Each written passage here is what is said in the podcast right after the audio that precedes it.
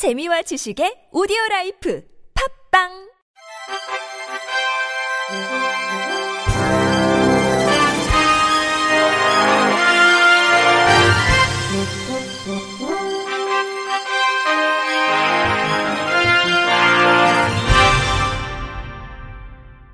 청취자 여러분 안녕하십니까? 1월 31일 금요일 KBIC에서 전해드리는 생활 뉴스입니다.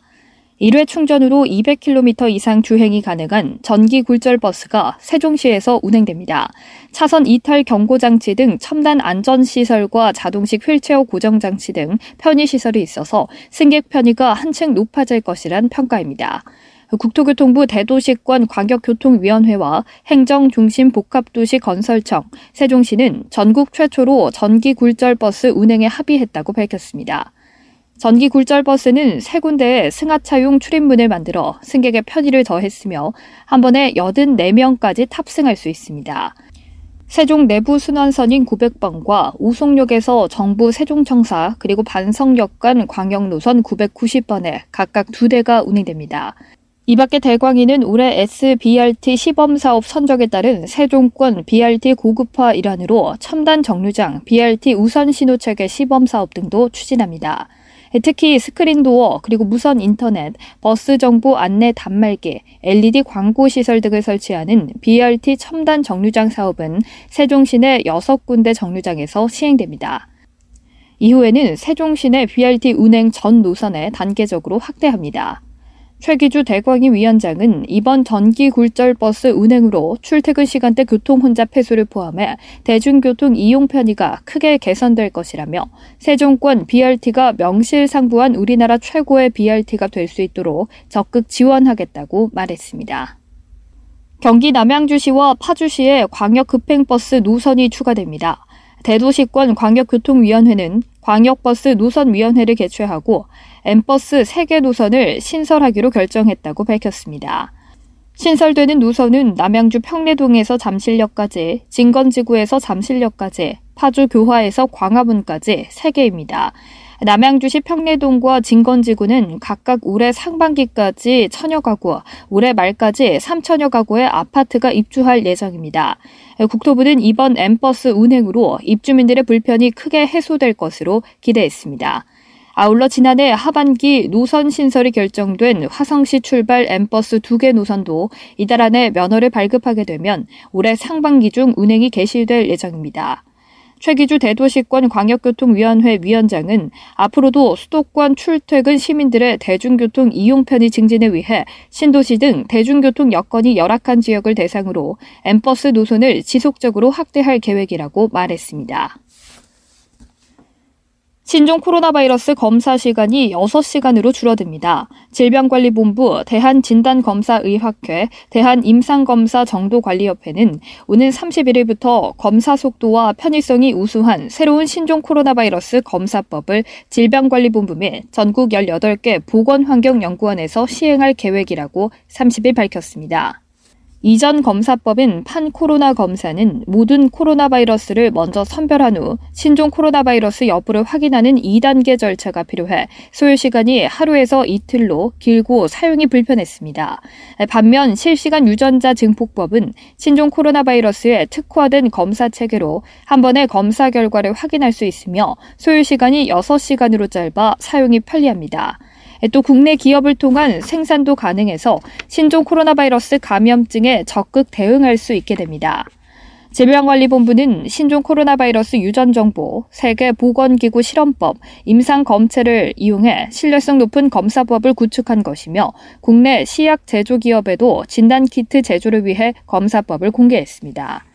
현재 중국을 제외하면 세계적으로 허가된 상용 진단 시약은 없지만 우리나라는 국내 제조업체의 우수한 자체 연구와 질병관리본부, 학회, 협회의 평가 지원, 식품의약품안전처의 의료기기 긴급 사용 승인 등을 통해 빠르면 2월 초부터 민간 의료기관 사용이 가능할 것으로 전망됩니다. 식약처는 진단 시약의 긴급 사용 요청에 대비해 질병관리본부와 공조를 강화하고 제품 평가 자료 접수 시 안전성과 정확성을 검토해 신속히 승인할 수 있도록 준비하고 있습니다. 대한진단검사의학회와 대한임상검사정도관리협회는 민관 협력으로 단기간 내 전국적이며 효과적인 진단 체계를 구축한 것에 의의가 있다며 향후 민관 협력을 통해 신종 코로나 바이러스 유행 종식에 기여할 것이라고 밝혔습니다. 중앙방역대책본부 정은경 본부장은 이번 새로운 검사법 개발로 신종 코로나 바이러스만을 타깃으로 진단이 가능해졌다며 바이러스 확산 상황이 오더라도 많은 검사가 가능해 감염 여부에 따른 적극적인 방역 활동을 펼 수 있게 됐다고 설명했습니다.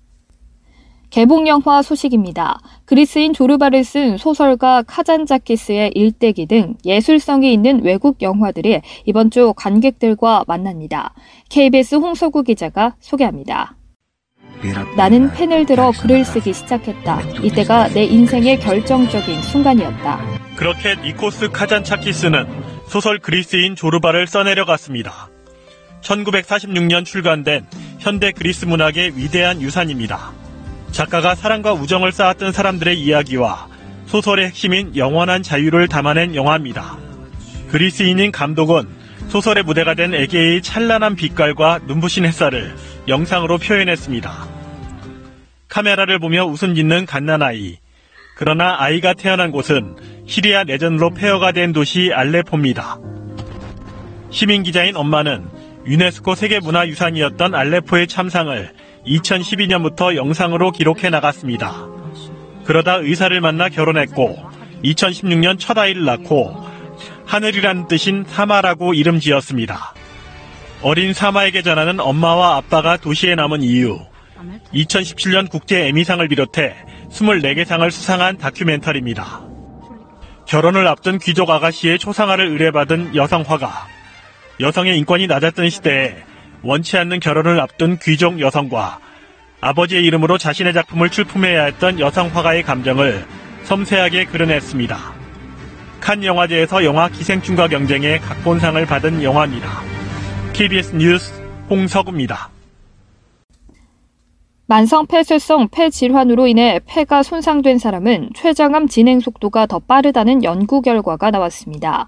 미국 토머스 제퍼슨대 연구팀은 578명의 췌장암 환자를 대상으로 연구를 진행했습니다. 그 결과 만성 호흡기 질환이 있는 환자는 그렇지 않은 환자보다 췌장암 재발 위험이 60% 높았습니다. 연구팀은 이러한 결과가 나타난 원인을 체내 이산화탄소량 증가로 꼽았습니다. 만성 호흡기 질환으로 인해 폐가 손상되면 체내 산소량은 부족해지고 이산화탄소량은 증가합니다. 연구팀이 췌장관 세포를 채취해 분석했더니 이산화탄소가 많은 환경에서 암세포의 성장 속도와 공격성이 증가한 것으로 나타났습니다. 연구를 주도한 토머스 제퍼슨 대 아비노암 네블러 박사는 췌장암 진행 속도를 늦추기 위해서는 환자의 체내 이산화탄소량을 줄여야 한다며 금연과 건강한 식습관, 꾸준한 운동을 통해 체내 이산화탄소 수준을 정상화시키려는 노력이 필요하다고 말했습니다.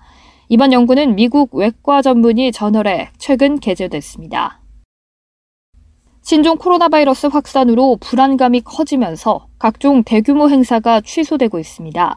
특히 중국과 인접한 인천시는 예정됐던 교류 행사를 중단하고 정월 대보름 행사 등 많은 사람이 모이는 행사도 열지 않기로 했습니다. YTN 이기정 기자의 보도입니다. 인천항 제1국제여객터미널이 한산합니다.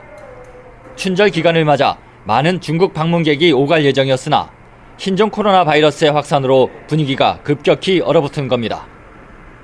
평소엔 입국장에서 진행되던 발열 측정 과정도 강화돼 검역관들이 중국에서 들어오는 모든 배에 탑승해 검역합니다.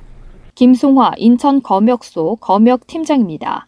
저희가 일일이 체온 측정하고 있고요. 평상시 이렇지만 이제 이번 경우에는 다시 승선을 해서 배에서 모두 이루어지게 됩니다. 네. 인천시는 신종 코로나 바이러스에 대처하기 위해 교육청, 경찰청, 인천공항공사 등과 함께 점검 회의를 열었습니다. 박남춘 인천시장입니다. 전체적으로 정말 최대한 촘촘하게 대응을 해야 하고 협업을 해야 하는 그런 사안이기 때문에 시 방역 당국은 중국 우한에서 지난 13일부터 23일까지 입국한 내국인 94명에 대해 유선 연락을 통해 전수조사를 벌이기로 했습니다. 중국 후베이 지역을 다녀온 학생과 교직원은 증상이 없더라도 등교를 중지시키는 등 분야별 대책도 마련됐습니다. 이런 가운데 중국 장수성 수학여행단 300명의 인천 방문도 전면 취소되는 등 중국을 상대로 한 관광 마케팅은 모두 중단됐습니다. 각종 대규모 행사도 위축돼 다음 달 8일 인천 도읍부 관아에서 수천 명이 참석한 가운데 열릴 예정인 정월 대보름 행사를 전격 취소했습니다. 김은경 인천시 대변인입니다. 어, 대규모 시민들이 모이는 행사를 불가피하게 취소 내지는 어, 연기하게 됐고요. 또 인천시가 주력하고 있는 중국 교류 사업들도 불가피하게 차질을 빚게 됐습니다. 인천시는 시민 건강과 경제 활동 위축을 막기 위해서라도 신종 코로나 바이러스가 조기에 종식되도록 총력전을 벌인다는 방침입니다. YTN 이기정입니다. 끝으로 날씨입니다. 내일 전국이 가끔 구름 많은 날씨를 보이겠고 울릉도와 독도에서는 5mm 미만의 눈이 내리겠습니다. 내일 전국의 아침 최저 기온은 영하 8도에서 영상 2도로 오늘보다 5도 가량 떨어지겠지만 낮 최고 기온은 영상 5도에서 11도로 오늘과 비슷하겠습니다.